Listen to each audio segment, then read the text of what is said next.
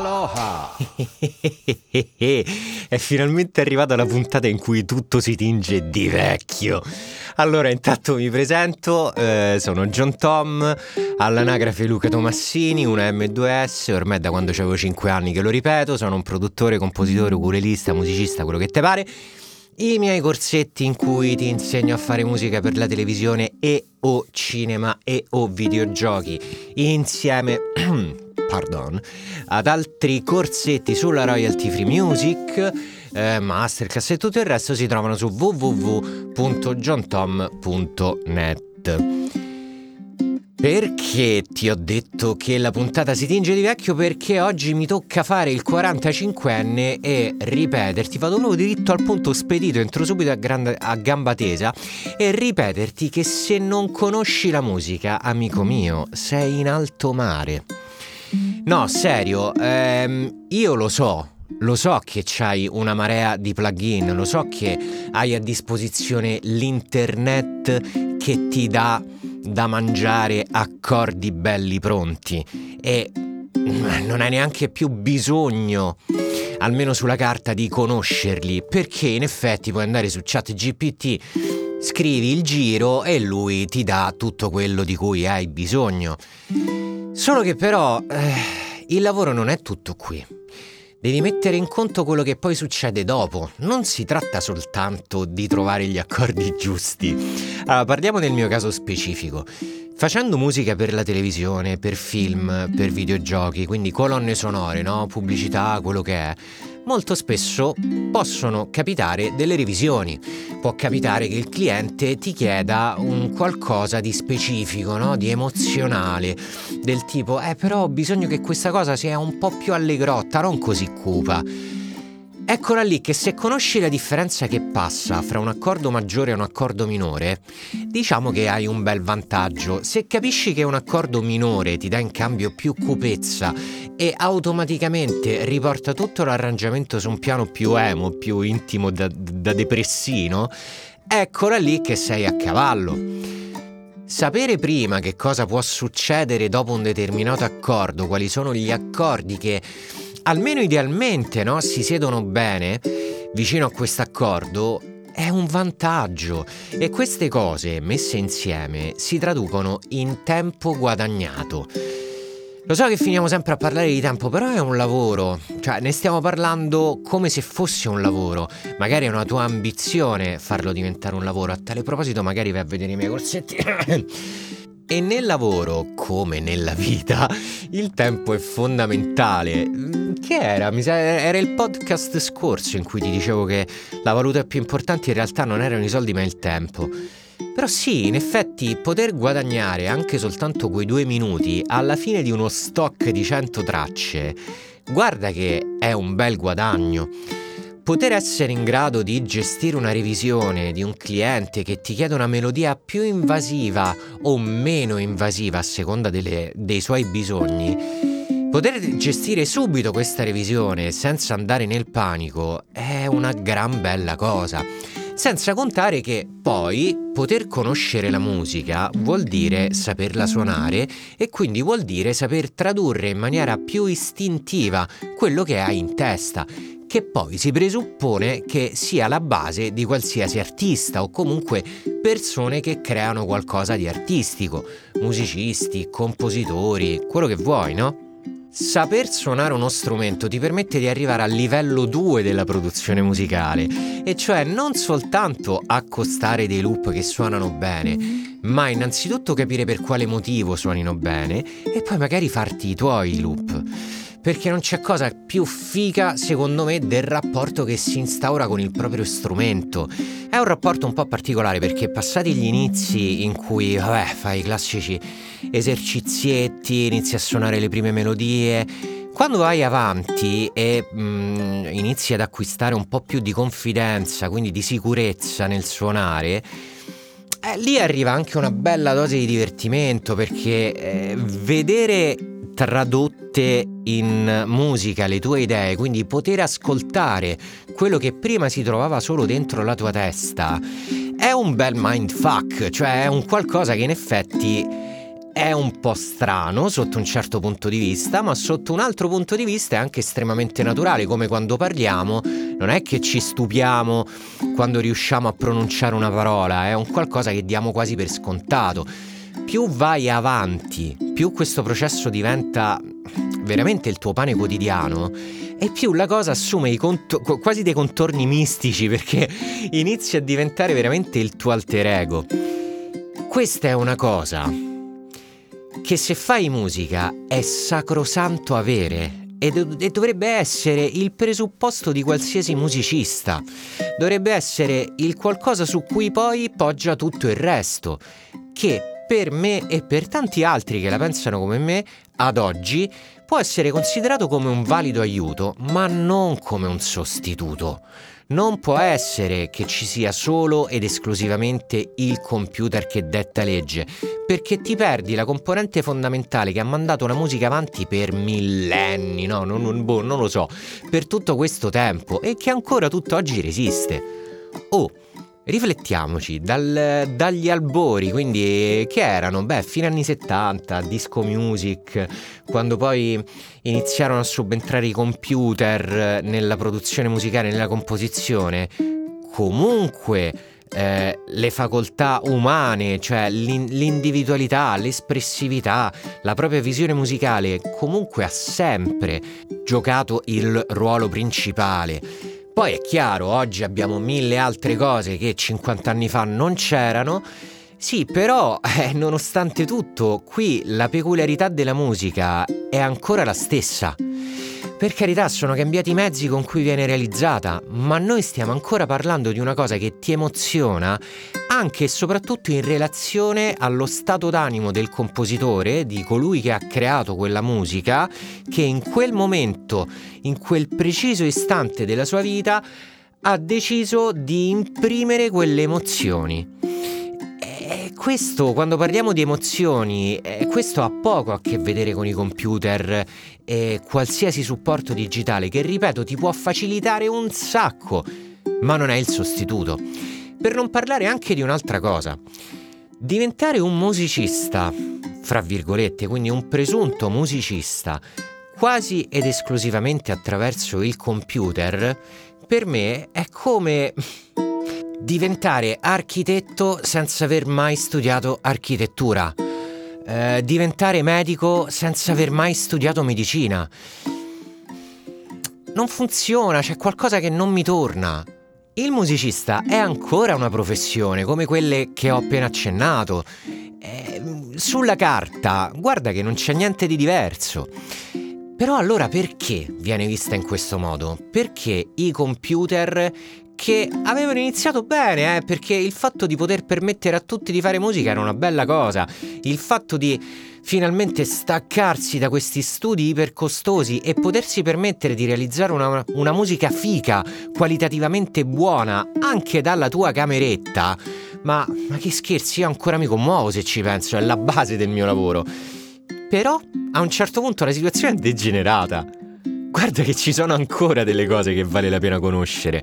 Guarda perché saper suonare una chitarra è quel qualcosa che rappresenterà sempre il valore aggiunto all'interno di una produzione audio, perché poterla suonare da solo ha un valore infinitamente più grande rispetto a quel loop che ti suona bene, anche solo per il fatto che se ti girano le palle, tu quella frasetta la puoi suonare una decina di volte e ogni volta suonerà leggermente diversa e ti assicuro che nelle orecchie di chi ti sta ascoltando questa cosa viene fuori.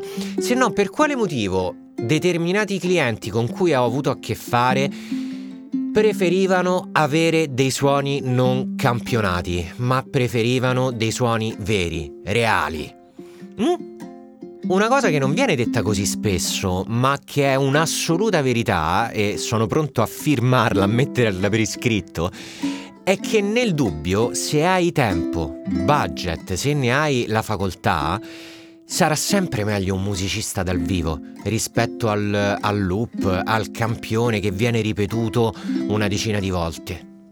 Il fatto di poter suonare la chitarra ti permette quell'imprevedibilità che poi magari quando stai suonando la stessa frasetta alla decima volta, magari riesci ad essere anche ritmicamente perfetto, riesci a rispettare la metrica, spacchi il metronomo, ma ci sarà quella sfumatura, quella particolarità su ogni frasetta che suoni ed è proprio quella la differenza che passa fra un musicista wow, top e uno che ci prova.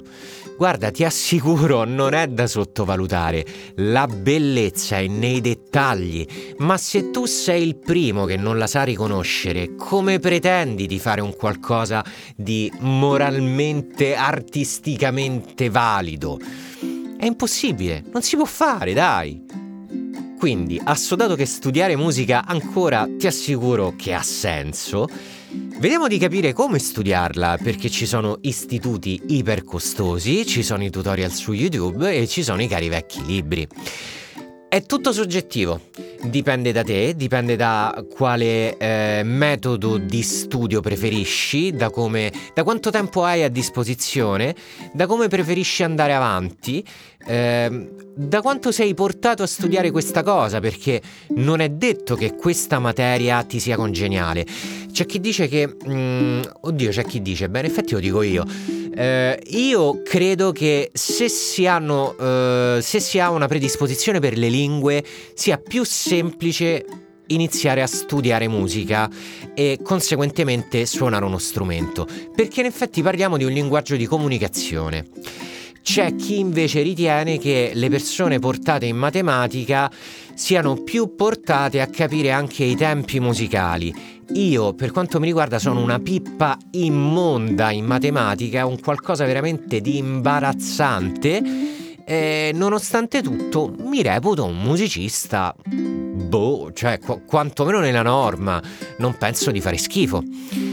Fra le altre cose, pur essendo una pippa indecorosa in matematica, ho comunque preso 9,5 a solfeggio al, um, in conservatorio e mi sono sparato tre anni in uno.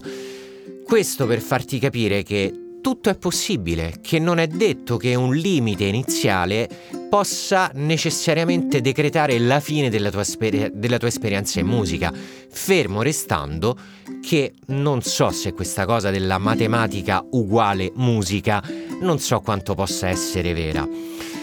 Attenzione ai tutorial su YouTube perché su YouTube spesso, e te lo dico per esperienza diretta perché anch'io avevo un canale YouTube, ce l'ho ancora, se vai a cercare John Tom su YouTube esce fuori il mio canale con i vecchi video di, di, di ukulele, quello su cui poi ci girava il caro vecchio ukulele.com, una prece.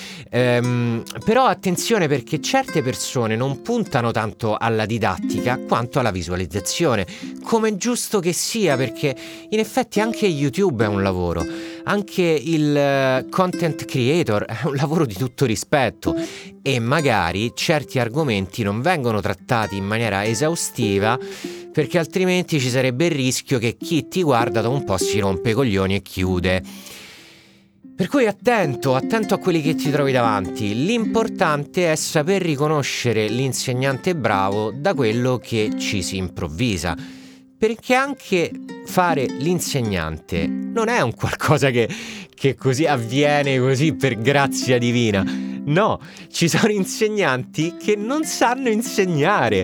Io di fatto ho insegnato musica ormai boh, per un credo per una quindicina d'anni dal vivo su Skype, quando veramente ancora quando si usava Skype questa cosa dello smart working. Mentre dicevo smart working mi è scesa una gocciolina dietro la schiena di sudore, eh, quando era ancora tutta un'idea campata in aria, quando si era ancora fermi al pensa se si potesse fare. Noi già lo facevamo e non lo chiamavamo di sicuro smart working, termine un po' da fagiani se mi è concesso. Però ecco, di persone che insegnano musica su YouTube ce ne sono, ce ne sono anche molte. Tutto è saperle trovare e non è proprio semplice. Non ti fermare al primo video che esce, ma trova uno YouTuber che ti soddisfi e fermati su quello. Fa in modo che quello YouTuber diventi a tutti gli effetti il tuo insegnante di musica. A prescindere dallo strumento, stiamo parlando di musica, studiare musica, le note e poi lo strumento.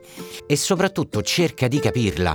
Non studiarla come se si trattasse di una poesia da imparare a memoria, perché non è questo il caso.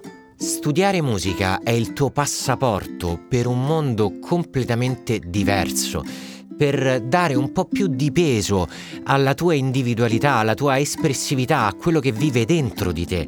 Poterlo tirare fuori è un qualcosa di liberatorio per molte persone ed è un qualcosa di estremo aiuto per altre persone.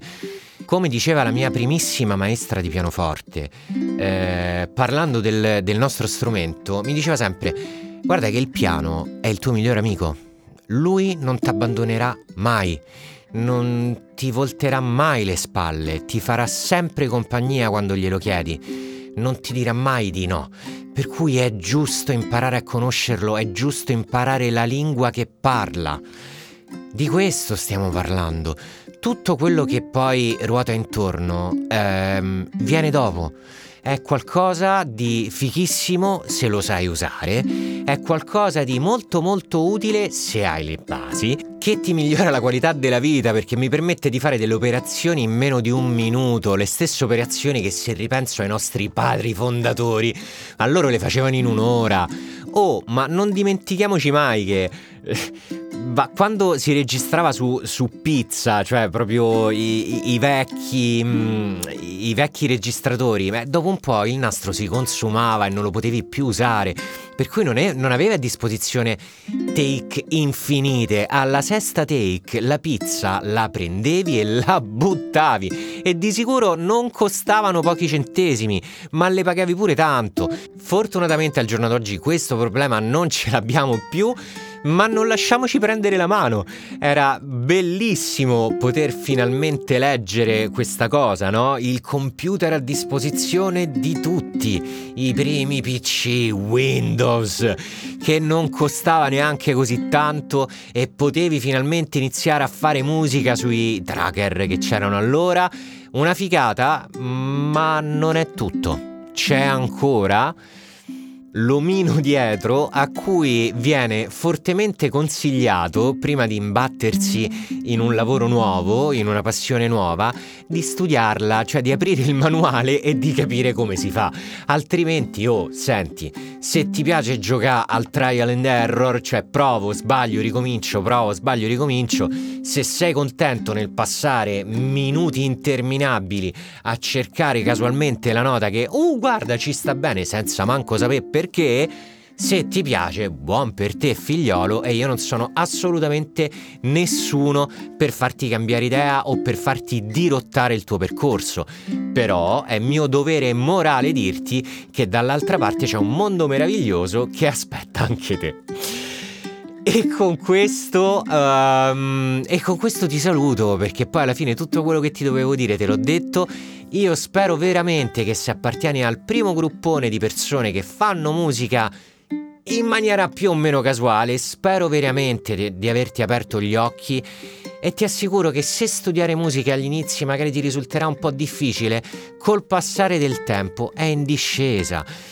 Resisti, ne vale la pena, ne vale veramente la pena. Alla fine è una ficata, perché te ne devi privare? Ti piace fare musica? Allora imparala.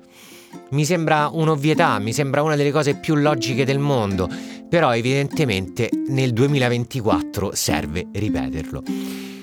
E con questo io ti saluto allargando le braccia come sto facendo in questo momento, non mi vedi perché ho detto no al podcast video, però sto allargando le braccia per darti un abbraccione e ringraziarti per essere stato qui con me anche questo venerdì.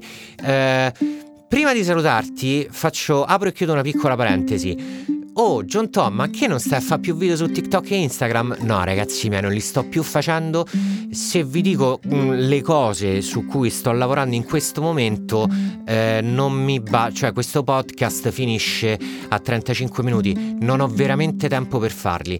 E francamente non mi stimolano neanche così tanto. Se devo spendere 20-30 minuti del mio tempo a creare un contenuto, mi appaga, mi stimola molto di più poterti parlare eh, veramente come se fossi qua davanti a me, dall'altra parte del microfono, in questo podcast, eh, penso che sia molto più interessante, molto più divertente e molto più sensato rispetto ad un contenuto di un minuto che spesso viene visto distrattamente ed ha magari altri scopi rispetto a quelli che ci siamo pre- prefissati qui su Aloha, che ricordiamolo tutti è il podcast per farsela prendere bene. Questa è la regola numero uno di Aloha.